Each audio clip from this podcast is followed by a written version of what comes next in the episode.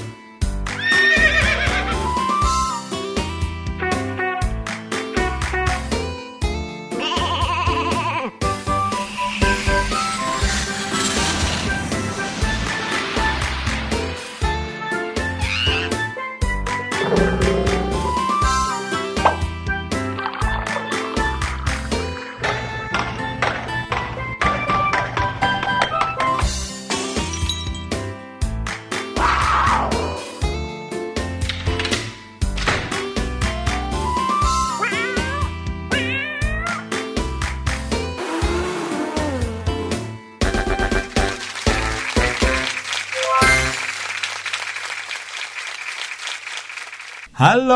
สวัสดีครับ โอ้โห วันนี้ทุกๆ คนมืดฟ้ามัวดินกันหมดเลย ไปอยู่ไหนกันหมดเนี่ย พี่ดิมเดานะคะพี่หลุยว่าตอนนี้น้องๆ เนี่ยน่าจะกำลังตื่นเต้นมากๆ แล้วก็อยู่ครับพร้อมหน้าพร้อมตากับครอบครัวนะคะเพราะว่าทุกคนเนี่ยเตรียมที่จะเข้าดาวน์เข้าสู่ปีใหม่กันแล้วล่ะค่ะนับถอยหลังกันแล้วนะครับ ใครที่ฟังเอ่อรายการนี้ตอนนี้นะครับในวันที่เริ่มอัปโหลดขึ้นไปบนหน้าเว็บไซต์ไทย PBS เลยเนี่ยก็เหลือเวลาอีกแค่ไม่กี่ชั่วโมงแล้วนะครับเรากำลังจะนับถอยหลังสู่ปีพุทธศักราชใหม่ 2563 แล้วครับโอ้โหปีใหม่ปีนี้นะคะเด็กๆ หลายคนเนี่ยตั้งใจอยากจะเปลี่ยนแปลงตัวเองหลายอย่างเลยนะคะ เพราะฉะนั้นนะกำกระดาษที่จดเอาไว้ให้ดีๆ แล้วก็ตั้งอืมใจเลย ตั้งแบบว่าปณิธานให้แน่วแน่เลยนะคะแล้วครับขอให้น้องๆเนี่ยสามารถทำตามที่ตั้งใจได้ทุกข้อใช่เลยนะคะที่สำคัญเลยนะครับคือมีระเบียบวินัยนะครับแล้วก็มีเขาเรียกว่าเคร่งครัดต่อค่ะสิ่งที่เราตั้งเป้าหมายเอาไว้นะครับแล้วก็อย่าเผลอขี้เกียจอาจจะขี้เกียจบ้างได้บ้างนะครับ แต่ว่าอย่าเผลอขี้เกียจนานเกินไป เพราะว่าลองจินตนาการดูครับว่าถ้าเราลงมือทำวันนี้แล้วเดินไปทุกวันทุกวันทุกวันผ่านไป 1 ปี เมื่อครบวันที่ 31 ธันวาคม ปีหน้า เราจะย้อนกลับมามองโอ้โห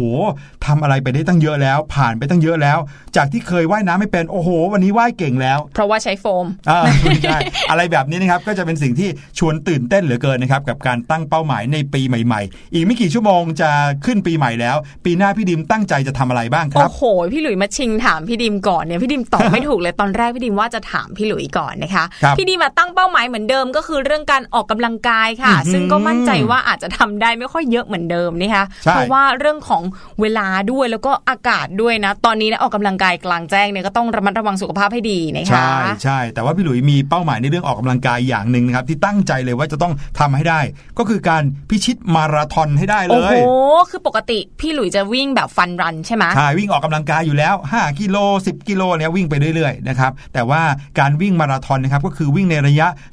42.195 กิโลเมตรโอ้โหซึ่งต้องวิ่งในรวดเดียวเนี่ยบางทีเขาก็ใช้เวลากันประมาณสัก3 ชั่วโมงกว่า 4 ชั่วโมงที่เก่งๆเลยนะค่ะ3ชั่วโมงกว่านะครับโดยทั่วไปจะเป็น 4 ชั่วโมงครึ่งนะครับ4ชั่วโมงนิดๆอะไรเงี้ยนะครับแต่ถ้านักวิ่งทั่วๆไปเลยนะครับที่วิ่งไม่ค่อยเร็วเท่าไหร่ก็จะอยู่ที่ประมาณ 5 ชั่วโมงขึ้นไปโอ้โหนะครับแต่ว่าสถิติโลกนะครับ ซึ่งพี่หลุยไม่ได้คิดจะไปแตะหรอกนะ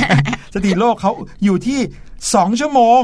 สองชั่วโมง2ชั่วโมงกับอีกไม่กี่วินาทีเท่านั้นเองสี่สิบกิโลก็ตกหนึ่งชั่วโมงเนี่ยยี่สิบกว่ากิโล คือเรียกว่ากิโลหนึ่งเนี่ยครับใช้เวลาเพียงแค่2นาทีนิดๆเองโอ้โหยวิ่งไปได้ยังไงก็ไม่รู้นั่นะนน่ะสิพี่ดิม3กิโลเนี่ยก็เคย โอ้โห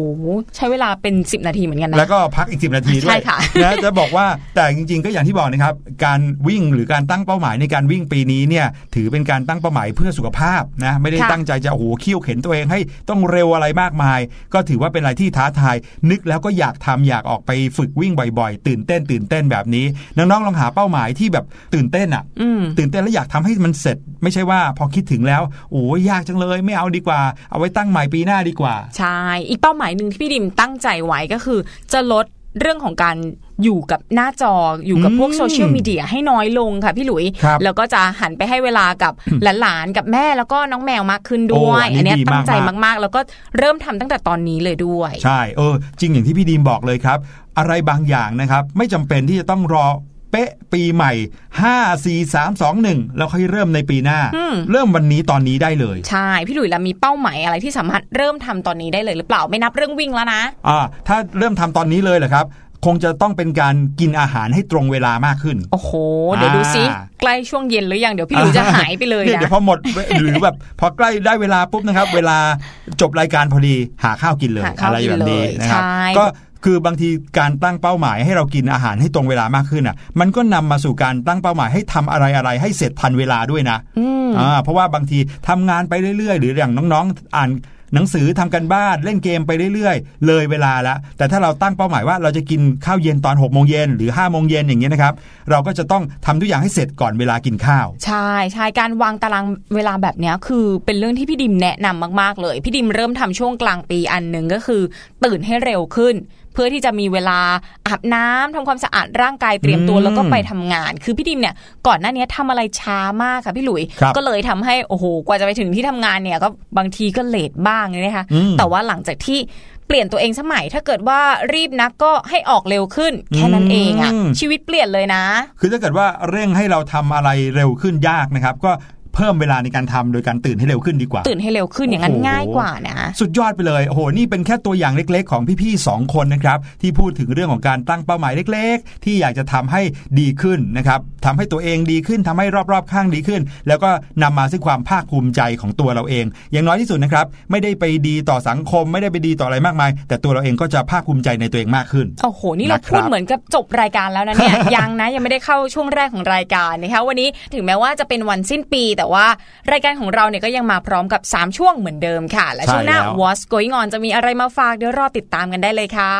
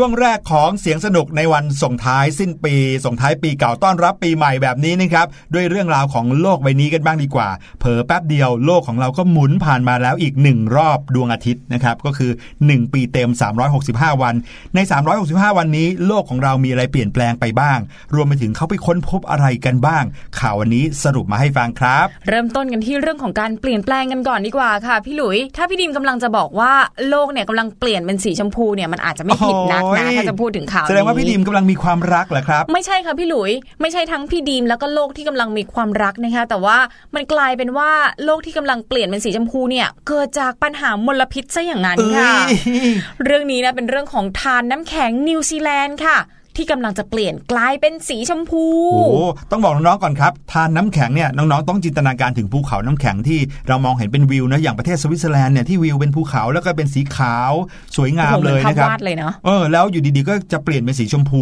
ฟังดูดีนะ เปลี่ยนเป็นสีชมพูเนี่ยฟังดูแล้วแบบโอ้โหสีต้องสวยกว่าเดิมแน่เลย แต่ว่าความจริงแล้วไม่ดีซะอย่างนั้นนะนะ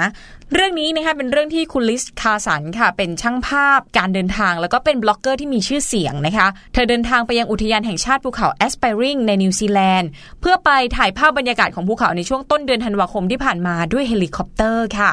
แต่ว่าเธอและทีมงานนะคะ กลับได้ไปพบกับเรื่องแปลกๆเข้าให้ค่ะ เมื่อไปเห็นธารน้ำแข็งและหิมะของที่นั่นนะคะ มีสภาพเป็นสีแดงหรือว่าชมพูอย่างน่าประหลาดค่ะอืไม่รู้ว่ามันจะคล้ายๆ กับนมเย็นอย่างนั้นหรือเปล่านะนั่นน่ะสิชมพูแบบนั้นเลยนะคะ คุณคาร์ลสันนะคะก็บอกว่า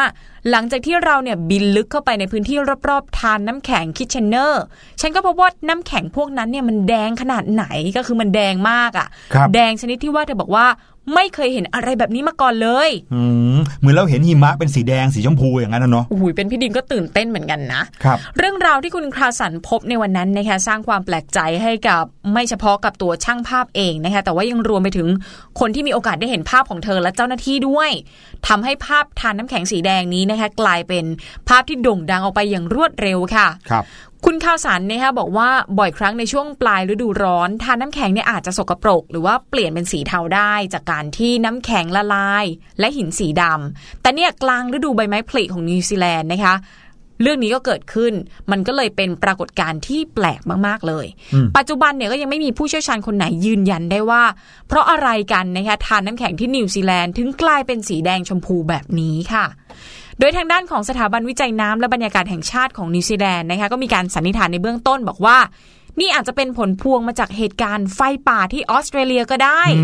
สองประเทศนี้อยู่ใกล้กันไงครับพอเกิดไฟป่าที่ออสเตรเลียแน่นอนควันมันก็ลอยไปใช่ไหมคะอืมเขาก็เลยสันนิษฐานว่าสีที่เกิดขึ้นเนี่ยอาจจะเกิดจากข้าวเหมาหรือว่า วัสดุคาร์บอนจากไม้ที่ถูกเผาจากออสเตรเลียนั่นเองค่ะโอ้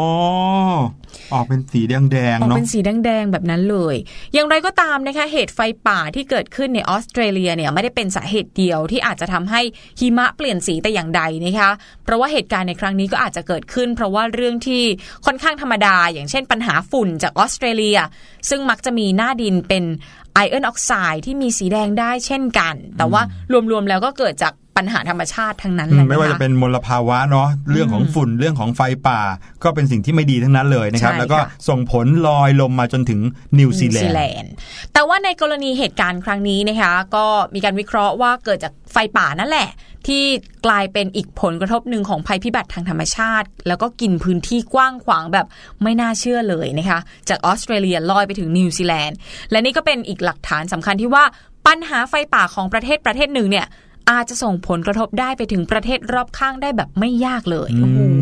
จริง ๆ แล้วเนี่ยปประชาชนในออสเตรเลียก็ลำบากพออยู่แล้วนะคะพอไฟป่าเนี่ยลอยไปแล้วก็ส่งผลกระทบถึงรอบข้างด้วยเนี่ยก็ไปส่งผลกระทบถึงประชาชนในพื้นที่อื่นๆด้วยใช่เนาะใช่อันนี้เราไม่ต้องคิดไปไหนไกลเลยนะ นึกภาพแค่ว่าถ้าเกิดว่าเพื่อนข้างบ้านของเรานะครับหรือตัวเราเองแล้วกันตัวเราเองเนี่ย เปิดเพลงช่วงปีใหม่โอ้โหเปิดเพลงในบ้านเสียงดังลั่นเลยนะครับคนในบ้านรำคาญไม่เท่าไหร่นะครับเพื่อนบ้านรอบๆข้างอาจจะรำคาญไปด้วยอ้าวเขาไม่ได้เต้นเหมือนกับเราเหรอเออคะเขาก็บางบ้านเขาอยู่ข้างๆ เราก็จริงแต่เขาอาจจะต้องการความสงบก็ได้อ๋อนั่นก็แปลว่าอะไรก็ตามที่เราทำเนี่ยมันมีผลกระทบไปถึงอย่างอื่นได้อย่างที่เราอาจจะคิดไม่ถึงก็ได้นะครับโอ้โหนี่ก็เป็นอีกหนึ่งเรื่องของข่าวที่เกี่ยวข้องกับโลกที่เปลี่ยนไป มีอีกหนึ่งเรื่องนะครับ แต่คราวนี้โลกยังไม่ได้เปลี่ยนไปไหนเพียงแต่ว่าเขารอเราอยู่ตรงนั้น รอให้เราไปค้นพบครับ เป็นเรื่องของการขุดพบอีกแล้วแม่ในช่วงหนึ่งของอาเสียงสนุกเนี่ยเราเล่าเรื่องของการขุดพบอะไรเก่าๆเยอะแยะไปหมดเลยนะค่ะแต่ครั้งนี้เป็นการขุดพบที่บอกเลยว่า ไม่น่าเชื่อว่าจะเจอนะครับ ก็คือการขุดพบไข่ไก่ครับ การขุดพบไข่ไก่นี่มันเออน่าตื่นเต้นยังไงอะพี่หลุยไม่ใช่ว่าเด็กหลังบ้านเอาไข่ไก่ไปฝังไว้แล้วพ่อแม่ไปขุดพบไม่ใช่อย่างนั้นนะ เป็นการขุดพบไข่ไก่ที่มีอายุถึง 1,700 ปีเดี๋ยวนะครับนี้ไข่อะไรมันอยู่ได้นานขนั่นนาดน่ะนั้นสิแล้วมันไก่ไม่อะไรฟักหรที่ออยู่ขนาดนั้น แล้วก็แถมยังมีสภาพสมบูรณ์สุดๆไปเลยด้วยนะครับอืมอันนี้จะเล่าถึงเรื่องของการสำรวจก่อนนะครับ เมื่อปี 2007 เนี่ยมีโครงการสำรวจอันหนึงเกิดขึ้นนะครับมาจนถึงปี 2016 นะครับตลอด 10 ปีนี้มีทีมนักโบราณคดีที่ชื่อว่าทีมนักโบราณคดีออกซฟอร์ดนะครับจากมหาวิทยาลัยออกซฟอร์ดเนี่ยเขาขุดสำรวจที่ดินผืนหนึ่งในเมืองเอลส์บรีมณฑลบักกิงแฮมเชียร์ประเทศอังกฤษ ก่อนพื้นที่ดังกล่าวนั้นจะถูกนำไปพัฒนาให้เป็นย่านที่อยู่อาศัยแห่งใหม่นะครับก็แน่นอนสมมติว่ามีพื้นที่ว่างแห่งหนึ่งเนี่ย รัฐบาลเขาก็ต้องส่งทีมนักขุดนักวิจัยเนี่ยไปดูก่อนว่าตรงพื้นที่ตรงนั้นน่ะมีอะไรที่สามารถที่จะเติบโตเป็นอย่างอื่นไปได้ไหม ถ้าใช้ไม่ได้แล้วค่อยเอาไปพัฒนาเป็นสถานที่อยู่นะครับผลจากการขุดสำรวจก็ถูกเปิดเผยกันเป็นครั้งแรกหลังจากศึกษาวิเคราะห์กันมานานถึง 3 ปีนะครับเขาบอกว่าเราเจอสิ่งที่น่าตื่นตาตื่นใจที่ก้นของบ่อน้ำแห่งหนึ่ง คนที่พูดนี้คือเอ็ดเวิร์ดบาลดิฟนะครับจากทีมนักโบราณคดีออกซฟอร์ด บอกว่าในช่วงปลายศตวรรษที่ 3 ก็คือปีคริสตศักราชที่ 300 นั่นเอง ผู้คนนิยมโยนสิ่งของลงบ่อ เพราะเรื่องของโชคลาง คล้ายๆ กับบ่อน้ำอธิษฐานน่ะ ที่โยนเหรียญเออเวลาที่น้องๆไปตามวัดใช่ไหมครับแล้วเห็นบ่อน้ำแล้วก็มีคนโยนเหรียญลงไปอย่างเงี้ยเพื่ออธิษฐาน ในอดีตเมื่อประมาณปีคริสตศักราชที่ 300 ก็มีเรื่องราวแบบนี้อยู่เหมือนกันนอกจากจะมีข้าวของเครื่องใช้ต่างๆ เช่น หม้อ ตะกร้าไม้อยู่ในบริเวณดังกล่าวนี้แล้วนะครับ ทีมนักโบราณคดียังขุดพบ ไข่ไก่ 4 ฟองนะครับที่ถูกรักษาให้คงสภาพเอาไว้ด้วยน้ำที่ขังอยู่ภายในบ่อ นั่นแปลว่าน้ำที่ขังอยู่ภายในนั้นเนี่ยมีไข่ไก่อยู่ในนั้น แล้วก็ไม่ได้ฝังติดไปกับดินด้วยนะครับแต่ว่ามีไข่ใบหนึ่งเท่านั้นนะครับที่อยู่ในสภาพที่สมบูรณ์เกือบจะร้อยเปอร์เซ็นเลย เพราะว่าอีก 3 ใบเนี่ยเปราะบางมาก เปราะบางขนาดไหน จนกระทั่งตอนที่ขุดค้นเนี่ยเขาแตกออกเลยนะครับอ๋อและเมื่อไข่ไก่ที่มีอายุถึง 1,700 ปีแตกออก ก็เลยส่งกลิ่นเหม็นของไข่เน่าออกมา พี่ดิมสงสัยนิดนึงค่ะพี่หลุยว่าผ่านไปนานถึงพันเจ็ดร้อยปีเนี่ยครับยังมีกลิ่นไข่เน่าลอยออกมาอีกเหรนั่นอน่ะสิเขาก็อยู่อยู่ในไข่นั่นเลยนั่นะนน่ะสิแล้วคิดดูว่ากลิ่นเนี้ย1,700ปีจะกลิ่นขนาดไหน โอ้ถ้ามันไม่โอ้โหหายไปเนี่ยแปลว่ามันต้องแบบฉุนมากๆเลยนะครับและที่เขาเปราะบางมากก็เพราะว่าเมื่อวันเวลาผ่านไปนานนะอยู่ในน้ำก็มีสารเคมีอะไรต่างๆเกิดขึ้น ก็ทำให้เปลือกไข่นั้นค่อย ๆ บางลงบางลงทีละนิดนะครับ ก่อนหน้านี้นักโบราณคดีเคยขุดพบเศษไข่มาก่อนแล้วเหมือนกัน โดยส่วนมากมักจะถูกฝังอยู่ภายในโลงศพของชาวโรมัน แต่ไข่ไก่ฟองเนี้ยพิเศษกว่าฟองอื่นๆครับยังเขาไงบอกว่าเนี่ยเป็นไข่ไก่จากสมัยโรมันที่ยังมีสภาพสมบูรณ์อยู่ เพียงฟองเดียวเท่านั้นในประเทศอังกฤษ นะครับนับเป็นการค้นพบที่มหัศจรรย์มากจริง ๆ เลยอ่าแต่พี่หลุยเนี่ยก็ไม่ค่อยเชื่อนายเอ็ดเวิร์ดคนนี้เท่าไหร่นะเพราะว่าเขาเพิ่งค้นค้นพบใช่ไหมเขาก็บอกว่าเนี่ยคือฟองเดียวที่มีอยู่ในอังกฤษอ๋อเกิดพรุ่งมันอาจนี้จะมีอีขุกดอีกก็เจออีกอะไรอย่างเงี้ยอาจจะมีหลายฟองก็ได้ค่ะ ที่ที่ต้องเป็นไข่ไก่ก็เพราะว่าไข่เนี่ยเป็นสัญลักษณ์ของความอุดมสมบูรณ์ในยุคนั้นนะการที่มีไข่ไก่อยู่เนี่ยก็พูดถึงเทพเจ้าโรมันได้ด้วยนะครับก็คือเทพเจ้ามิทรัสแล้วก็เมอร์คิวรีนะครับตามตำนานของกรีก ด้านนักโบราณคดีเขาก็เชื่อว่าไข่แล้วก็ตะกร้าขนมปังในบ่อน้ำเนี่ยอาจจะเป็นการถวายข้าวสารอาหารแห้ง ระหว่างการประกอบพิธีศพตามความเชื่อทางศาสนาสมัยนั้นก็ได้ โอ้โห ก็เลยทำให้ไข่เนี่ยอยู่ยงคงกระพันมาถึง 1,700 ปี โอ้โห นี่น่ากลัวนะ ถ้าเกิดว่ามันยังฟักออกมาเป็นตัถ้าวฟัได้กได้นะโอ้โหมันจะมหัศจรรย์ยิ่งกว่านี้นะคะพี่หลุย ครับผม อีกเรื่องหนึ่งที่เป็นเรื่องที่ ก็มหัศจรรย์เหมือนกันนะ เรื่องของหินเคลื่อนที่ได้เองค่ะอืไม่ได้เกี่ยวกับไสยศาสตร์นะ อันนี้วิทยาศาสตร์ล้วนๆเลย ถ้าเกิดว่าน้องๆ ได้เคยเห็นภาพในสารคดี หรือว่าในภาพที่เราเคยเห็นในหนังสือเรียนหรืออะไรก็ตามแต่เนี่ย มันจะเป็นเหมือนกับพื้นดินแห้งแล้งขนาดใหญ่เนาะใหญ่มากๆเลย แล้วเราก็จะเห็นหินก้อนหนึ่งสองก้อนสามก้อนเนี่ยวางอยู่กลางพื้นที่ตรงนั้นค่ะนะครับแต่สิ่งที่แปลกก็คือมันมีเหมือนกับรอยที่หินก้อนนั้นน่ะเลื่อนตัวมา เหมือนกับเป็นรอยทางอะเหมือนรอยพญานาคที่คนทางฝั่งอีสานเราชอบชอบเจออะใช่อันี้จะเป็นหินที่วางอยู่กับพื้นเปล่าๆโดยรอบไม่มีรอยเท้าคนอืมแต่ว่า เป็นรอยเหมือนกับหินเนี่ยลากเป็นทางยาวมาเป็นร้อยร้อยๆเมตร เนี่ยแหละเขาก็เลยเรียกกันว่าหินแล่นหรือว่า sailing stone น่ะที่แปลว่าแล่นเรืออย่างนั้นน่ะแต่ว่าอันนี้เป็นหินแล่นนะคะครับเพราะว่ามันเคลื่อนที่ได้เองเหมือนกับแล่นเรือใบออกไปได้ไกลอย่างเหลือเชื่อค่ะ ก็เกิดขึ้นอย่างที่พี่หลุยบอกนะคะเกิดขึ้นตามทะเลทรายหุบเขามรณะในรัฐแคลิฟอร์เนีย อันเนี้ยก็พอมีให้เห็นกันอยู่บ้างนะคะ แต่ว่านักวิทยาศาสตร์เนี่ยเขาเพิ่งจะพบสาเหตุที่หินแล่น สามารถเคลื่อนที่ได้เองเมื่อปี 2014 นี้เองนะคะครับและล่าสุดก็ยังพบด้วยว่าปรากฏการณ์นี้เนี่ยมันมีความเก่าแก่ แล้วก็เกิดขึ้นมาแล้วอย่างน้อยเมื่อ 200 ล้านปีก่อนค่ะโอ้โหคือปรากฏการณ์หินเล่นได้เนี่ยมีมานานแล้วนะ ไม่ใช่เพิ่งจะเกิดมาในยุคนี้นะคะ เกิดมาก็เนื่องจากซากฟอสซิลชิ้นหนึ่งเนี่ยมันมีร่องรอยของหินแล่นอยู่ร่วมกับรอยเท้าไดโนเสาร์จากยุคเดียวกันโอ้โหคือย้อนกลับไปได้ไกลขนาดนั้นเลยศาสตราจารย์พอลออลเซนนะคะเป็นนักบรรพชีวินวิทยาจากมหาวิทยาลัยโคลัมเบียของสหรัฐค่ะเขานำเสนอผลการศึกษาจากฟอสซิลดังกล่าวในที่ประชุมสหภาพธรณีฟิสิกส์อเมริกัน ชี้ว่าร่องรอยที่ปรากฏเป็นทางยาวอยู่ข้างรอยเท้าของบรรพบุรุษไดโนเสาร์จำพวกซอโรพอดเนี่ยเป็นร่องรอยหินแล่นที่ไม่เคยมีผู้สังเกตเห็นมาก่อนโอ้โหแม้ว่าจะมีการค้นพบฟอสซิลชิ้นนี้ และนำออกแสดงในพิพิธภัณฑ์ตั้งแต่ปี 1896 แล้วก็ตามมคือหินแล่นเนี่ยมันก็มีมานานแล้วตั้งแต่ยุคไดโนเสาร์แต่ว่าเราเนี่ยเพิ่งจะค้นพบว่ามันมีอยู่อะนะคะ ครับแล้วแถม เราได้เห็นภาพนั้น เราได้เห็นฟอสซิลชิ้นนั้น แต่เราก็ไม่เคยรู้ว่าสิ่งที่ปรากฏอยู่ในฟอสซิลชิ้นนั้นเนี่ยไม่ได้มีเพียงแค่ซากไดโนเสาร์แต่มีหินแล่นอยู่ในนั้นด้วยนั่นนะสิเออแต่ว่าแต่เขารู้ได้ยังไงว่ามันคือหินแล่นนะงง ค่ะ คือย้อนไปเมื่อปี 2014 นะคะริชาร์ดและเจมส์นอริสเนี่ยเป็นนักวิทยาศาสตร์จากสถาบัน สมุทรศาสตร์สคริปส์ของสหรัฐค่ะ เขาไปค้นพบกระบวนการทางธรรมชาติที่ทำให้เกิดหินแล่นนี้ขึ้นนะคะ โดยพวกเขาเนี่ยไปติดเครื่องบอกพิกัด GPS เข้ากับหินดังกล่าวโอ้โหนี่ไงเฉลยเลยไงพี่หลุย จนทราบว่าหินแล่นไปได้ เพราะว่าน้ำฝนที่ตกลงมาในฤดูหนาว จับตัวเป็นผืนน้ำแข็งที่มีความหนาพอเหมาะอยู่ด้านล่างของก้อนหินในเวลากลางคืนอืม ผืนน้ำแข็งนี้นะคะก็จะแตกออกเป็นแผ่นที่เล็กลง แล้วก็ละลายตัวเล็กน้อยเมื่อต้องแสงแดดยามเช้าทำให้เวลาที่ลมแรงพัดมาเนี่ย หินมันก็จะเคลื่อนที่ไปบนน้ำแข็งที่ถลายตัวบนพื้นโคลนเปียกด้วยแรงลมได้อ๋อค่ะคือเขาลื่นไปด้วยน้ำแรงน้ำแข็งเหมือนเวลาที่เราเล่นสเก็ตน้ำแข็งนี่เองค่ะ คุณจะเรียกว่าหินลื่นมากกว่าหินแล่นเนาะ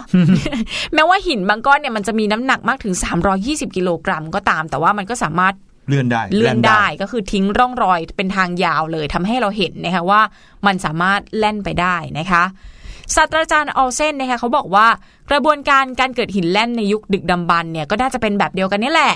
โดยสภาพภูมิอากาศแปรปรวนก็อาจจะทำให้แหล่งที่มาของฟอสซิล ที่อยู่ในพื้นที่รัฐคอนเนตทิคัตเนี่ย ซึ่งอยู่ในยุคโบราณ ก็น่าจะมีสภาพอากาศอบอุ่นแบบเส้นศูนย์สูตร แล้วก็เกิดหนาวเย็นลงอย่างมากชั่วคราวค่ะ นี่ไง เหมือนที่เขาค้นพบว่าน้ำฝนตกมาในฤดูหนาวไง ก็เป็นเรื่องของสภาพอากาศแปรปรวนนะคะ ศาสตราจารย์ออลเซนเนี่ยเขาบอกว่า เหตุภูเขาไฟระเบิดครั้งใหญ่ที่ทำให้บรรยากาศโลกมืดมัวและหนาวเย็นลง จนเกิดการสูญพันธุ์ของสิ่งมีชีวิตครั้งมโหฬารในช่วงระหว่างยุคไตรแอสซิกถึงจูราสสิก ก็อาจจะทิ้งหลักฐานไว้ให้เราได้เห็นในรูปของร่องรอยหินแล่นในซากฟอสซิลนี้ก็เป็นได้ค่ะ อืม ก็คือเป็นจินตนาการด้วยนะ บวกกับหลักการทางการศึกษาของนักโบราณคดี นักบรรพชีวินวิทยาทั้งหลายนะครับ ก็ต้องถือว่าพวกเราก็ได้รู้เป็นความรู้ประดับสมองด้วยนะ โอ้โห นี่พี่หลุยส์ก็เพิ่งรู้เรื่องราวแบบนี้เหมือนกัน เห็นไหมครับว่าตลอดหนึ่งปีที่ผ่านมามีเรื่องราวของการค้นพบ และทำให้เรารู้จักโลกใบนี้มากยิ่งขึ้นทุกปี ทุกปี ทุกปี น้องๆเองก็เหมือนกันนะครับ ก็ควรที่จะต้องรู้จักโลกของเรา รู้จักสถานที่รอบๆตัวเรา รู้จักสังคม รู้จักครอบครัว รู้จักทุกๆอย่าง เติบโตขึ้นมากยิ่งขึ้นนะครับ เพื่อให้รู้ว่าเรามีส่วนร่วมยังไง อยู่ในโลกใบนี้อยู่ในสังคมของเรานี้นะครับ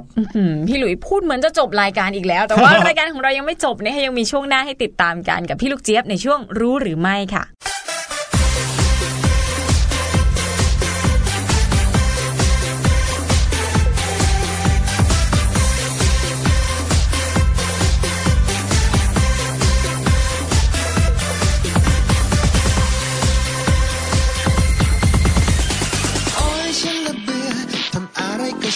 ชื่อแค่นิดนิดก็เหนื่อย มันเป็นเพราะอะไรกินแล้วก็นอน อย่างนี้ไม่อึดได้ไง ก็พุงชักจะใหญ่ขึ้นทุกวัน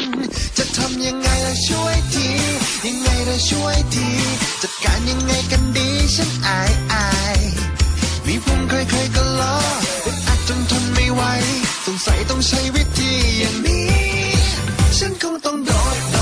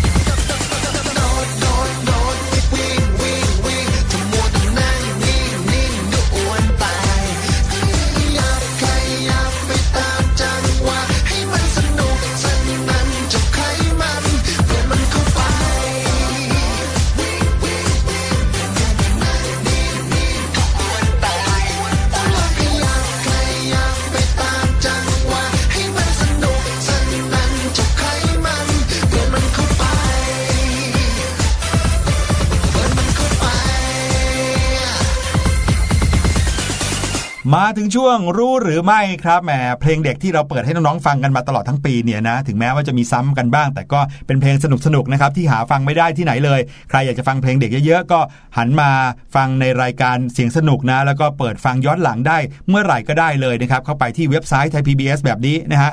คลิกหาวิทยุนะครับหาตรงช่องของวิทยุแล้วก็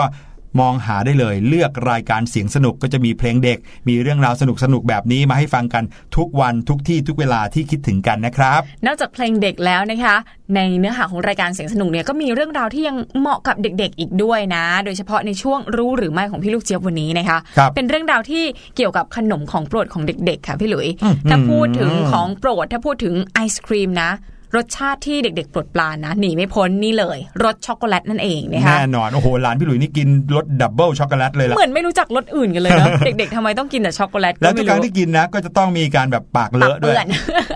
ค่ะ แต่ว่าวันนี้นะคะพี่ลูกเจี๊ยบจะนำเรื่องราวดีๆ ที่เกี่ยวกับไอติมช็อกโกแลตมาฝากน้องๆกัน ว่าความจริงเนี่ยไอติมช็อกโกแลตนะมีประโยชน์มากกว่ากันเป็นของหวานด้วยนะคะเออแต่ว่าจะเป็นอะไรรอติดตามได้เลยในช่วงรู้หรือไม่ค่ะ รู้หรือไม่กับพี่ลูกเจี๊ยบ สวัสดีค่ะ สวัสดีชาวเสียงสนุกทุกคนค่ะ ได้เวลาดีๆ ถึงเวลาของพี่ลูกเจี๊ยบ ในช่วงของรู้หรือไม่กันแล้วล่ะค่ะ สิ้นเดือนแบบนี้นะคะ จะอยู่ในฤดูไหนเป็นไปไม่ได้เลยค่ะ นอกจากฤดูหนาวนั่นเอง แม้ว่าความหนาวเนี่ยนะคะ อาจจะลดน้อยถอยลงไปบ้าง แต่ก็ถือว่ายังคงมีอากาศเย็น ในช่วงเช้าแล้วก็ตอนเย็นๆไปจนถึงกลางคืนอยู่เนาะนอกจากนั้นก็ยังมีเรื่องของฝุ่น PM 2.5 ที่ตอนนี้เขา comeback เขากลับมาแล้วเรียบร้อยค่ะ ก็เลยอยากจะเอาเรื่องราวของสุขภาพ มาฝากทุกคนกันสักเล็กน้อยแม้พอพูดถึงเรื่องสุขภาพแล้ว อย่าเพิ่งเบื่อกันสิคะ ไม่ได้จะมาให้กินยงกินยาอะไรหรอก แต่ว่าจะชวนทุกคนเนี่ยไปกินช็อกโกแลตหรือว่าช็อกโกแลตกันต่างหากแล้วอันแน่หันมาสนใจกันเชียวนะ แถมยังคิ้วผูกโบดูงงๆกันด้วยนะ ว่าไม่สบายแล้วทำไมพี่ลูกเจี๊ยบถึงได้ชวนไปกินช็อกโกแลตละเนี่ย น้องๆ รู้หรือไม่ล่ะคะว่า เวลาที่เราไอคอกไอแคกที่ไม่ใช่ I love you เนี่ยนะคะ อยากจะหายไอเนี่ยเขาว่ากันว่าการกินช็อกโกแลตเนี่ยจะช่วยบรรเทาอาการไอได้ด้วยนะคะ แล้วพี่ลูกเจี๊ยบก็ไม่ได้พูดเล่นด้วยนะคะ เพราะว่าล่าสุดเลยค่ะ บนหน้าเว็บไซต์ที่ชื่อว่า Bright Side เนี่ยนะคะ เขาก็ได้ลงเรื่องนี้ค่ะ เป็นเรื่องราวของศาสตราจารย์อลินมอริสเป็นหัวหน้าภาควิชาด้านหัวใจ แล้วก็หลอดเลือดหัวใจ แล้วก็ระบบทางเดินหายใจศึกษาอีกด้วยค่ะแหมฟังดูไม่เห็นเกี่ยวข้องอะไรกับเรื่องของการไอเลยใช่ไหมล่ะ เอาอย่างนี้ละกัน เพิ่มให้อีกหนึ่งตำแหน่งค่ะศาสตราจารย์อลินมอริสเนี่ยนะคะ ยังเป็นหนึ่งในสมาชิกผู้ก่อตั้งสมาคมการศึกษาการไอนานาชาติอีกด้วย เป็นไงน่าเชื่อถือไหมล่ะคะ โดยคุณศาสตราจารย์อลินเนี่ยนะคะ เขาได้ทำการศึกษาเกี่ยวกับช็อกโกแลตค่ะ แล้วก็ได้ผลสรุปออกมาแล้วค่ะว่าอ๋อแฮมแฮมแฮมผมบอกเลยนะครับว่าการกินโกโก้เนี่ยหรือการกินช็อกโกแลตเนี่ยนะครับ มันจะสามารถช่วยบรรเทาอาการเจ็บคอและไอแบบแห้งได้แม่ดีกว่ายาตามใบสั่งของคุณหมอบางตัวซะอีกนะครับ แต่ถ้าเกิดว่าใครนั้นอยากจะกินช็อกโกแลตเพื่อแก้ไอไม่อยากจะกินยา แนะนำไว้นะครับว่ามันควรที่จะต้องเป็น dark ช็อกโกแลตมันถึงจะมีสารบางอย่างที่จะช่วยการไอได้นะครับ ศาสตราจารย์อลินนะคะ ได้ทำการทดลองค่ะ และผลจากการทดลองเนี่ยนะคะ ก็พบว่าผู้ป่วย 163 คน ซึ่งกินยาที่มีช็อกโกแลตเป็นส่วนผสมหลักเนี่ยนะคะ มีอาการดีขึ้นอย่างเห็นได้ชัดภายในเวลา 2 วันค่ะ นั่นก็เป็นเพราะว่าในช็อกโกแลตค่ะ เขามีสารตัวหนึ่งที่ชื่อว่าทีโอโบรมีนค่ะ เจ้าทีโอโบรมีนเนี่ยนะคะ ช่วยระงับอาการไอได้ดีมากเลยค่ะ เรียกได้ว่าดีกว่าโคเดอีนที่เป็นส่วนผสมหลักที่ใช้ในยาแก้ไอทั่วไปค่ะ ดังนั้นนะคะ ถ้าเกิดว่าใครจะผลิตยาแก้ไอตัวใหม่ออกมาแล้วแล้วก็ คุณศาสตราจารย์อลินก็เลยแนะนำว่า ให้ใส่เจ้าทีโอโบรมีนลงไปในยาแก้ไอ น่าจะเวิร์กกว่านะจ๊ะ มาถึงอีกหนึ่งคำถามค่ะที่หลาย ๆ คนอยากจะรู้ค่ะ ก็คือว่า แล้วเจ้าสารทีโอโบรมีนที่อยู่ในช็อกโกแลตเนี่ย มันมีคุณสมบัติอะไรแล้วไปช่วยอะไรทำไมถึงทำให้อาการไอของเรานั้นมันลดลงได้ นั่นก็เป็นเพราะว่าเจ้าสารนี้เนี่ยนะคะ มีคุณสมบัติสร้างความชุ่มชื้นค่ะ และความเหนียวของช็อกโกแลตนะคะ ก็จะทำให้มันเนี่ยปกคลุมปลายประสาทในคอ ระงับอาการไอค่ะ เปรียบเหมือนเป็นน้ำผึ้งมะนาวที่ช่วยระงับอาการไอได้ยังไงอย่างนั้นเลยแหละค่ะ ได้ยินแบบนี้แล้วพี่ลูกเจี๊ยบอยากจะไปห้างสรรพสินค้า ไปตุนช็อกโกแลตไว้ในตู้เย็นเหลือเกินค่ะ ไอเมื่อไหร่ก็จะได้หยิบมากินเมื่อนั้น แต่ว่าอย่าลืมนะคะ ช็อกโกแลตที่ถูกต้องเพื่อแก้อาการไอได้เนี่ยนะคะ เราควรจะเลือกเป็นแบบ dark chocolate ค่ะ มิฉะนั้นแล้วอาการไอที่ลดลงอาจจะตามมาด้วยน้ำตาลที่เพิ่มขึ้นในกระแสเลือดก็เป็นได้นะคะ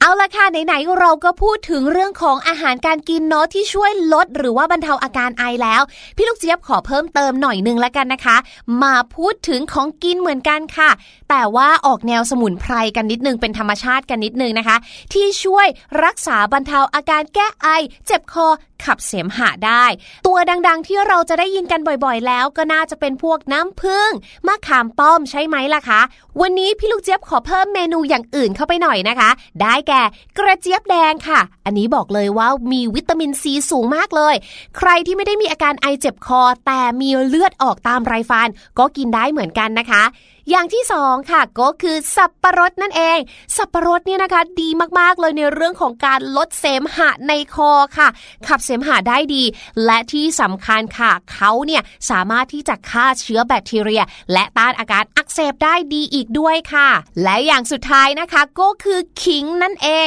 เมนูนี้นะคะไม่ได้ช่วยแค่เรื่องของอาการไอเท่านั้นนะคะ แต่ยังช่วยบรรเทาอาการหวัดอีกด้วยค่ะ สามารถกินได้ทั้งแบบขิงแห้งแล้วก็ขิงสดเลยนะคะ แต่ว่าถ้าแนะนำเนี่ยแนะนำขิงสดดีกว่าค่ะ โดยการฝานขิงสดค่ะ หรือจะทุบไปหน่อยนึงก็ได้นะคะ ใส่ในแก้วแล้วก็ใส่น้ำมะนาวค่ะ ผสมกัน เติมเกลือลงไปเล็กน้อยก็ได้นะคะ แล้วก็รินน้ำร้อนค่ะ เทน้ำร้อนตามลงไปนะคะ ก็จะช่วยให้จมูกโล่งมากขึ้นค่ะ แก้ไอได้ดี แถมยังสดชื่นอีกด้วยค่ะ เป็นอีกหนึ่งเรื่องราวสุขภาพที่นำมาฝากกันในวันนี้นะคะ ช่วงนี้อากาศอาจจะไม่ค่อยดีสักเท่าไหร่นะคะ รักษาสุขภาพกันด้วย และถ้าเกิดว่าช่วงนี้ใครนะคะ มีอาการเหมือนจะไอ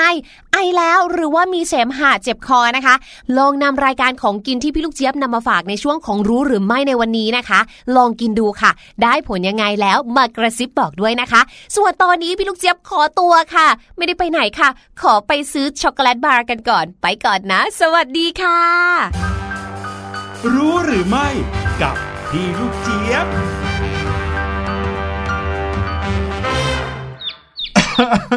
พี่ดีมครับ พี่หลุยขอไปกินไอติม ช็อกโกแลตก่อนนะครับ รู้สึกว่าจะต้องทำให้หายไอแน่เลยอืมจะหนีกันตลอดเลยนะ อยู่กันให้จบรายการก่อนอีกช่วงเดียวเองนะคะครับผมอะใครที่รู้สึกว่าไอนะครับ ก็ลองดูตามวิธีที่พี่ลูกเจี๊ยบบอก แต่ถ้าไม่ไอก็ใจเย็นๆนะ ไม่ต้องพยายามทำให้ไอนะ จะได้ไปกินไอติมช็อกโกแลตไปบอกพี่ลูกเจี๊ยบบอกมาคุณแม่อันนี้เดี๋ยวโดนว่ากันหมดเลยนะครับค่ะอะและนี่ก็เป็นสาระดีๆที่พี่ลูกเจี๊ยบนำมาฝากกันในช่วงรู้หรือไม่วันนี้นะคะ ส่วนช่วงหน้าก็ยังมีเรื่องราวดีๆมาฝากน้องๆอีกเช่นเคยในช่วงห้องเรียนสายชิลพักกันสักครู่ก่อนค่ะ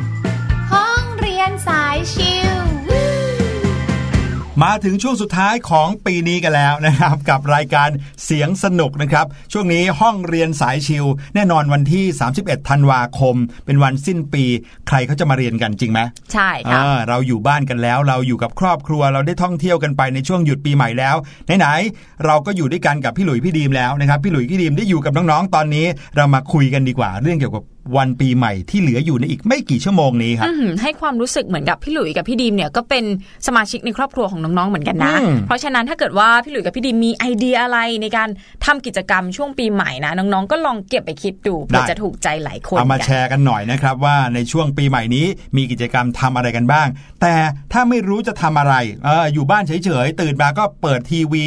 เปิดอะไรนะ กดรีโมทไปทีละช่องทีละช่อง หรือพอไม่รู้จะทำอะไรก็ถือมือถือคนละเครื่องแล้วก็นั่งจิ้มจิ้มของตัวเองไปแหมเสียโอกาสนะ อุตส่าห์เป็นปีใหม่ทั้งที ใช่ เพราะว่าความจริงแล้วนะกิจกรรมช่วงปีใหม่เนี่ยโอ้โหเยอะแยะมากเลยนะ น่าคสรันบใจด้วย มาเริ่มกันเลยดีกว่านะคะ อันแรกเนี่ยหลายคนทำไปแล้วด้วยนะอืมไม่ต้องรอให้เราแนะนำก็คือการกลับบ้านเกิดเมืองนอนที่ตัวเองจากมาค่ะอ่าโอ้โหส่วนใหญ่จะไม่ใช่ของเรานะจะเป็นของคุณพ่อคุณแม่ คุณพ่อคุณแม่ก็มักจะพาเรานี่แหละไปเยี่ยมคุณปู่คุณย่าคุณตาคุณยายอืมเนาะช่วงนี้ก็จะเป็นเทศกาลที่คนเนี่ยเดินทางกลับต่างจังหวัดมากที่สุดเลยนะคะ ใครที่บ้านอยู่ไกลๆอย่างภาคเหนือเนี่ยโอ้โหพี่ดิมอิจฉามากเลยอะพี่หลุยอืมช่วงนี้อากาศดีนะคะใช่เย็นๆนะกลับไปเจออากาศเย็นๆเหมือนอยู่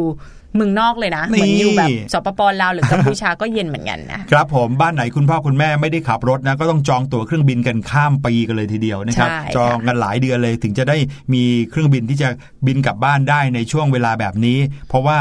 ทั้งแพงนะแล้วก็ทั้งเต็มด้วยสำหรับใครที่บ้านอยู่ไกลๆอย่างแบบภูเก็ตเชียงใหม่หรือว่าอีสานไกลๆเลยอย่างเงี้ยนะฮะอย่างที่สองนะครับก็คือไหว้พระกันอ่าอ่าไหว้พระในบ้านนี่แหละ อย่าเพิ่งออกไปวัดนะครับ คุณพ่อคุณแม่ของเรานี่แหละก็คืออมพระในบ้านของเราเองครับน้องๆอ๋อพระในบ้านเนี่ยอาจจะไม่ได้หมายถึงพระพุทธรูปเสมอไปหมายถึงคุณพ่อคุณแม่ของเรานี่เองอะนะคะใช่แล้วหลายคนนะถือโอกาสนี้ไหว้คุณพ่อคุณแม่อย่างพี่ดีมเนี่ยจะไม่ค่อยมีโอกาสได้ไหว้หรือว่ากอดคุณแม่เท่าไหร่ก็จะอาศัยจังหวัดเนี้ยแหละอืมกอดคุณแม่ในช่วงปีใหม่ แล้วคุณแม่พี่ดีมเกิดช่วงปลายปีพอดีเลยค่ะพี่หลุยโอ้โหรวดเดียวไปเลยนะคะพอดีเลยเอาเงินใส่ซองให้คุณแม่ทั้งวันเกิดวันปีใหม่วันคริสต์มาสเลย ยาวไปถึงวันเด็กเลย ส่วนกิจกรรมที่ 3 ที่แนะนำกันคือการออกไปกินอาหารนอกบ้านกันทั้งครอบครัวเลยอ่านี่เป็นการเปลี่ยนบรรยากาศนะเปลี่ยนบรรยากาศแต่ว่าไม่จำเป็นที่จะต้องเลือกร้านอาหารหรูๆแพงๆหรือว่าตามห้างสรรพสินค้าเสมอไปนะครับบ้านพี่ดีมเนี่ยก็มีอยู่ช่วงหนึ่งที่ชอบออกไปปิกนิกนอกบ้านครับไปตามสวนสาธารณะอืมแทบไม่ต้องเสียเงินเลยนะคะพี่หลุยหรือว่าไปตามภูเขาน้ำตก อันนี้ก็เปลี่ยนบรรยากาศการกินข้าวเหมือนกัน แล้วก็เตรียมของกินที่ชอบชอบกันในบ้านเนี่ยออกไปกินข้างนอกนะครับบางทีการกินข้าวนอกบ้านก็คือ การเอากับข้าวที่เรากินกันในบ้านเนี่ยออกไปกินนอกบ้านอืมบางคนนะเออแค่หน้าบ้านเนี่ยก็ถือว่าเป็นนอกบ้านแล้วนะใช่เป็นการเปลี่ยนบรรยากาศไงใช่จริงค่ะมากแล้วยิ่งบางทีนะไปตามห้างสรรพสินค้า หรือไปตามร้านอาหารดัง ๆ ดีๆ แพงๆเนี่ยบางทีต้องไปยืนต่อคิวกันนานคิด้ววยยาวมากนะคะครับ มาอีกหนึ่งเรื่องนะครับที่จะทำกันได้ในช่วงปีใหม่ในช่วงเนี่ยปิดอีกวัน 2 วันที่เหลือก่อนที่จะเปิดไปเรียนไปทำงานกันนะครับ อาจจะเล่นกีฬาด้วยกันอ่าช่วยกันสร้างความสัมพันธ์ที่ดีภายในครอบครัว มีอยู่ปีหนึ่งนะครับ ที่บ้านพี่หลุยเนี่ยใช้วิธีนี้เลยนะคือเราเนี่ยตอนนั้นอินมากเพราะว่าประเทศไทยเป็นเจ้าภาพเอเชียนเกมอ๋อนะครับเมื่อหลายปีแล้วประมาณสักปี 40 กว่าๆเนี่ยแหละครับ ก็ปรากฏว่าบ้านเราก็ชอบดูกีฬากัน แล้วก็ด้วยความที่บ้านเราเป็น เจ้าภาพเองด้วย เราก็เลยชวนกันในบ้านทั้งหมดเลย ซึ่งตอนนั้นนะอยู่กันหลายคนไม่ได้มีแค่คุณพ่อคุณแม่และเรา มีคุณปู่คุณย่า มีคุณน้าคุณลุงคุณป้า เพียบเลย รวมแล้วเนี่ยเป็นผู้ใหญ่ประมาณเกือบ20 คนได้โอ้โหเออ ได้ทีมฟุตบอลหลายทีมเลยนะใช่พี่หลุยก็เลยรวมตัวกันหน้าบ้านแล้วก็เล่นแบบแบ่งทีมเล่นวอลเลย์บอลกัน ปรากฏว่าการเล่นกีฬาในครอบครัวเชื่อไหมครับ มันทำให้ได้ความสนุกสนาน แล้วก็ได้กระชับความสัมพันธ์กันดีมากๆเลยนะอืมสนุกมากๆเลย แต่ว่าถ้าเป็นบ้านพี่ดีมเนี่ยจะเน้นตีแบดกันค่ะอืมบางคนนะยังเด็กอยู่ตีไม่ได้ก็ขอทำหน้าที่เป็นกรรมการก็สนุกอะเหมือนหรือได้วิ่งเล่นเก็บลูกใช่ค่ะได้ร่วมกิจกรรมกันทุกคนทำอะไรก็สนุกกันอยู่แล้วนะครับหรือว่าอันนี้เลยน้องๆน่าจะชอบนะคะ ออกไปท่องเที่ยวค่ะ หากิจกรรมสนุกสนุกๆทำแต่ว่าเน้นนะคะการท่องเที่ยวก็ไม่จำเป็นต้องไปเที่ยวสถานที่ที่ราคาแพงหรือว่าเสียเงินเสมอไปนะคะใช่ยังคงเน้นเสมอว่าการได้ใช้เวลากับครอบครัวอยู่ที่ไหนก็สนุกค่ะ ครับผมหลาย ๆ บ้านเป็นสายช้อปปิ้งหรือว่าสายซื้อของอาจจะมีการลิสต์รายการของที่จะซื้อเข้าบ้านกันมาตั้งแต่ต้นเดือนธันวาคมแล้วค่ะโอ้โห ได้จังหวะดีในวันสิ้นปี ได้จังหวะดีในช่วงปีใหม่ พอเวลาตรงกันปุ๊บออกไปได้ใช้เงินช้อปปิ้งกันสักครั้งหนึ่งเออ ของเดือนของปีเนี่ยเต็มที่เลยนะครับเพื่อที่จะได้เอาเข้ามาใช้ประโยชน์ในบ้านได้จริง ใช่ค่ะ พี่ดิมต้องบอกว่าจังหวะดีมากๆเลยนะ ช่วงปลายปี เพราะว่าคุณพ่อคุณแม่หลายคนโบนัสออกอืมจังหวะใช่นี้แหละค่ะถือๆว่าใช่เป็แล้วนก็จังรหววะมไปดีถึงตามห้างสรรพสินค้ามักจะขายของที่ลดลดราคาด้วยอ่าใช่ค่ะ หรือว่าถ้าใครเป็นสายบุญบ้านไหนเป็นสายบุญนะคะ ชวนไปนี่เลยสวดมนต์ข้ามปีใช่อันี้พี่ดิมยังไม่เคยทำพี่หลุยเคยทำหรือยังเคยครับก็มีอยู่ปีหนึ่งเหมือนกันที่ไปสวดมนต์ข้ามปีที่วัดเลยนะครับ แต่ว่าก็ต้องยอมรับอย่างหนึ่งว่าเดี๋ยวนี้คนไปสวดมนต์ข้ามปีกันเยอะขึ้นนะครับด้วยความที่อยากจะให้อะไร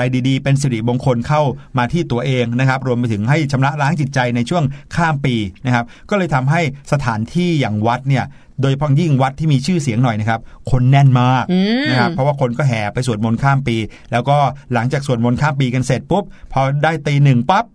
รถเยอะมากโอ้โหเพราะว่ารถขับออกมาจากวัดนี่ก็เพียบเลยเหมือนกัน เพราะฉะนั้นสวดมนต์ข้ามปีสวดกันในห้องพระที่บ้านก็ได้ใช่นะหรือหน้าหิ้งพระที่บ้านก็ได้ครับ คุณแม่พี่ดิมทำทุกปีด้วยการสวดหน้าทีวีเลย เพราะว่าบางช่องเนี่ยค่ะเขาก็จะเป็นการสวดมนต์ข้ามปี ถ่ายทอดใช่ไหมถ่ายทอดสดเลย แล้วก็สามารถร่วมทำบุญได้สวดมนต์ได้ทุกที่นะคะครับหรือว่าบางคนนะ ขยันมากปีใหม่ไม่ออกไปเที่ยวค่ะ ช่วยกันทำความสะอาดบ้านอืมแกล้งชมบ้านให้สะอาดยิ่งขึ้นนะคือก็ทำกันมาตลอดทั้งปีแหละแต่ว่าครับปีใหม่เราก็น่าจะถือโอกาสทำความสะอาดบ้านครั้งใหญ่เลยเนาะปกตินะ เวลาที่เราทำความสะอาดบ้านประจำเดือนหรือว่าประจำสัปดาห์ อาจจะมีบางมุมบางซอกที่เราละเลยไปนะคะใช่ถือโอกาสช่วงนี้นะคะทุกคนอยู่บ้านพร้อมกันทำความสะอาดด้วยกันเลยใช่อย่างบางแบบบางทีหลังตู้สูงๆอย่างนี้นะครับก็อาจจะไม่ได้ทำความสะอาดบ่อยๆนะครับพอบิ๊กคลีนนิ่งแบบนี้ทำให้หมดเลยคราวนี้จะได้บ้านที่ใหม่ปิ๊งเลยนะครับเสร็จแล้วก็ซักผ้าซักรองเท้าอะไรโอ้โหสุดยอดเลย อีกวิธีหนึ่งนะครับมาช่วยกันทำอาหารทานกันเองอืมอ่าอันเนี้ยเชื่อว่าหลายบ้านที่เป็นเอ่อบ้านที่ทำอาหารกันเองอยู่แล้วเนี่ยก็จะใช้โอกาสเนี้ยเรียกว่าไม่พลาดกันเลยทีเดียว คุณแม่เนี่ยมักจะเป็นคนที่เก่งที่สุดในการคิดเมนูนะครับค่ะที่จะเป็นเมนูพิเศษในช่วงหยุดปีใหม่ยาวๆแบบนี้ครับอืมบ้านพี่ดีมนะ ส่วนใหญ่เป็นเมนูปลาค่ะ เพราะว่าพี่ชายพี่ดีมเนี่ยเริ่มตั้งแต่วันสองวันที่ผ่านมาค่ะพี่หลุยครับออกไปตกปลาที่บอ่อโอ้โหได้ปลามาเต็มเลยนะคะทีนี้ก็เหลือเฟือเพื่อนบ้านก็ไปเที่ยวกันหมดนะคะบ้านพี่ดิมก็ทำอาหารที่มาจากเมนูปลากัน กินกันยาวๆกินกันไปยเลยาวๆเลย หรือว่าใครนะคะบางคนเนี่ยไม่ได้กลับบ้านก็ไม่ต้องเสียใจไป เดี๋ยวนี้เทคโนโลยีช่วยเราได้ค่ะ สามารถส่งข้อความหรือว่าส่งหรือว่า video call ก็ได้อะใช่ใช่เดี๋ยวนี้เขาฮิต video call กันเนอะหาคนในครอบครัวก็ได้ น้องๆ บางคนอาจจะไม่ได้กลับไปหาคุณปู่คุณย่านะคะ ให้คุณพ่อคุณแม่ต่อสาย video call ถึงคุณปู่คุณย่าได้เลย ใช่ครับ อีกอันหนึ่งที่พี่หลุยเพิ่งจะมาค้นพบเมื่อปี 2 ปีนี้เองนะครับ ซึ่งก็สนุกเหมือนกันไม่ต่างกันกับการเล่นกีฬาเลย คือการเล่น board game อ๋อโอ้โหมานั่งล้อมวงกันนะครับแล้วก็มี board game ที่แบบเดี๋ยวนี้นะ board game เขาจะยิ่งใหญ่มาก เปิดมากล่องใหญ่ในนั้นมีตัวตั้งตัวยืน มีการเล่นเป็นกายกรรมได้ด้วยทำได้หลายอย่างเลยเกมสนุกสนุกๆมีมากมายนะครับก็มาเล่นล้อมวงกันแล้วก็เล่นกัน อันนี้ก็เป็นเกมที่ เรียกว่าเป็นปาร์ตี้เกมก็แล้วกัน ใช้เวลาสนุกสนานกันได้กับในบรรดาญาติพี่น้องครับ หรือว่าใครยังงงอยู่นะ เริ่มต้นจากการเล่นเกมเศรษฐีกับพี่น้องที่บ้านก็ได้อืมน่าจะพอกลอมแกล้มไม่ได้อยู่นะคะอีกวิธีหนึ่งที่พี่ดีมชอบมากๆเลย ปลูกต้นไม้ด้วยกันแล้วก็ช่วยกันดูแลค่ะอ่าแล้วอาจจะเขียนก็ได้นะ อย่างเช่น ปี 2563 แล้วปลูกมะม่วงร่วมกับคุณพ่อคุณแม่ครับแล้วก็ตั้งชื่อเลยว่าต้นมะม่วงปี 2563 แบบนี้นะคะอืมแล้ววัดระยะไปเรื่อยๆ 5 ปี 10 ปี ได้กินดอกผลที่มาจากปีนี้นะ พี่ดิมเชื่อว่าตอนที่ได้กินลูกได้กินผลของมันเนี่ย เราจะนึกถึงช่วงเวลาที่เราปลูกต้นไม้ต้นนี้ร่วมกันกับคุณพ่อคุณแม่ด้วย ใช่ใช่บางทีแบบปลูกขึ้นมาเฉยๆก็อาจจะ เออได้กินไปไม่ได้นึกอะไรนะครับ แต่ถ้าเกิดว่ามองไปที่ต้นมะม่วง แล้วเห็นป้ายที่เราทำเอาไว้ด้วยกันในบ้านนะโอ้ยยิ่งมีความสุขนะครับ อาจจะไปมีการ ร้องคาราโอเกะไหมโอ้โห ของโปรดอย่างนี้ของหได้ลายไหมบ้านเลยนะคะอืมร้องคาราโอเกะบางทีก็ไม่ต้องออกไปที่ร้านก็ได้นะ อยู่ที่บ้านก็ได้เพราะว่าหลายบ้านก็มีเขาเรียกซีดีเด็กๆยังรู้จักกันอยู่อ่าเป็นเครื่องเล่นคาราโอเกะเป็นเครื่องอะก็เนาะมีในคอมพิวเตอร์อะไรอย่างนี้ก็เอามาร้องเพลงด้วยกันได้สนุกสนาน จะเต้นจะอะไรเสียงดังแค่ไหนก็ไม่มีใครว่าเพราะว่าช่วงปีใหม่ก็เป็นช่วงที่ทุกบ้านเสียงดังกันหมดเลยค่ะหรือไม่ก็อาจจะแบบอ่าอาจจะเว้นว่างให้กันได้ ละเว้นกันไม่ไม่ลำคาญกันนะครับแต่ก็ต้องเกรงใจเพื่อนบ้านด้วยถ้าดังเกินไปก็ไม่ดีนะครับ ค่ะ ส่วนวิธีสุดท้ายนี่ค่ะหลายคนก็ทำกันอยู่แล้ว ปีนี้ก็เอามาย้ำกันอีกสักทีนั่นก็คือการส่งโปสการ์ดหรือว่าสคสที่ทำด้วยตัวเองขึ้นมาอ่านะคะอันนี้เราเคยคุยกันไปแล้วคุยด้วกัยนไปนะครับแล้วช่วงปีใหม่เป็นช่วงเวลาดีๆ ที่เราจะตั้งใจทำสิ่งดีๆ ให้แก่กัน นอกจากทำให้กับตัวเองแล้ว ก็ทำให้กับคนรอบข้างทำให้ครอบครัวทำให้เพื่อนทำให้คุณครูทำให้เขาได้รับความสุขจากสิ่งที่เราทำไปด้วยค่ะ นี่ก็เป็นเรื่องราวดีๆ ที่เรานำมาฝากนะ ไม่ใช่เฉพาะแค่หนึ่งชั่วโมงที่ผ่านมา แต่ว่าเกือบตลอดทั้งปี 2562 ที่ผ่านมาเลยละค่ะ ในรายการเสียงสนุกค่ะ ใช่ครับ ไม่ว่าจะฟังรายการนี้กันในช่วงปี 2562 นะครับ ในอีกไม่กี่ชั่วโมงที่เหลืออยู่นี้ หรือจะฟังกันในปี 2563 นะครับ พี่หลุยและพี่ดีมก็ขอให้ทุกๆคนนะครับที่ฟังรายการเสียงสนุกนะครับมีความสุข แล้วก็สุขภาพแข็งแรงกันทุกคนครับสำหรับของพี่ดีมนะคะขอคล้ายๆ กับพี่หลุยเลยนะคะ แล้วก็ขอให้น้องๆเนี่ยเรียนเก่งๆนะเป็นเด็กดีขอให้เป็นความภาคภูมิใจของคุณพ่อคุณแม่ไม่ว่าจะอยู่ที่ไหนก็ตามค่ะครับผมแล้วก็ขอให้คุณพ่อคุณแม่คุณปู่คุณย่าคุณตาคุณยายผู้ใหญ่ทุกๆคนนะครับมีความสุขใจดีกับน้องๆนะครับ แล้วก็ขอให้มีลูกมีหลานที่ เก่งแล้วก็ขยันไม่ทำให้ผู้ใหญ่ปวดหัว นั่นแหละครับ คือสิ่งที่พวกเรานำมาฝากแล้วก็มอบให้ทั้งหมดเต็มที่เลยในปีนี้ 2562 กับรายการเสียงสนุก ก่อนจากกันในวันนี้ก็ต้องบอกว่า สวัสดีปีใหม่ค่ะ สวัสดี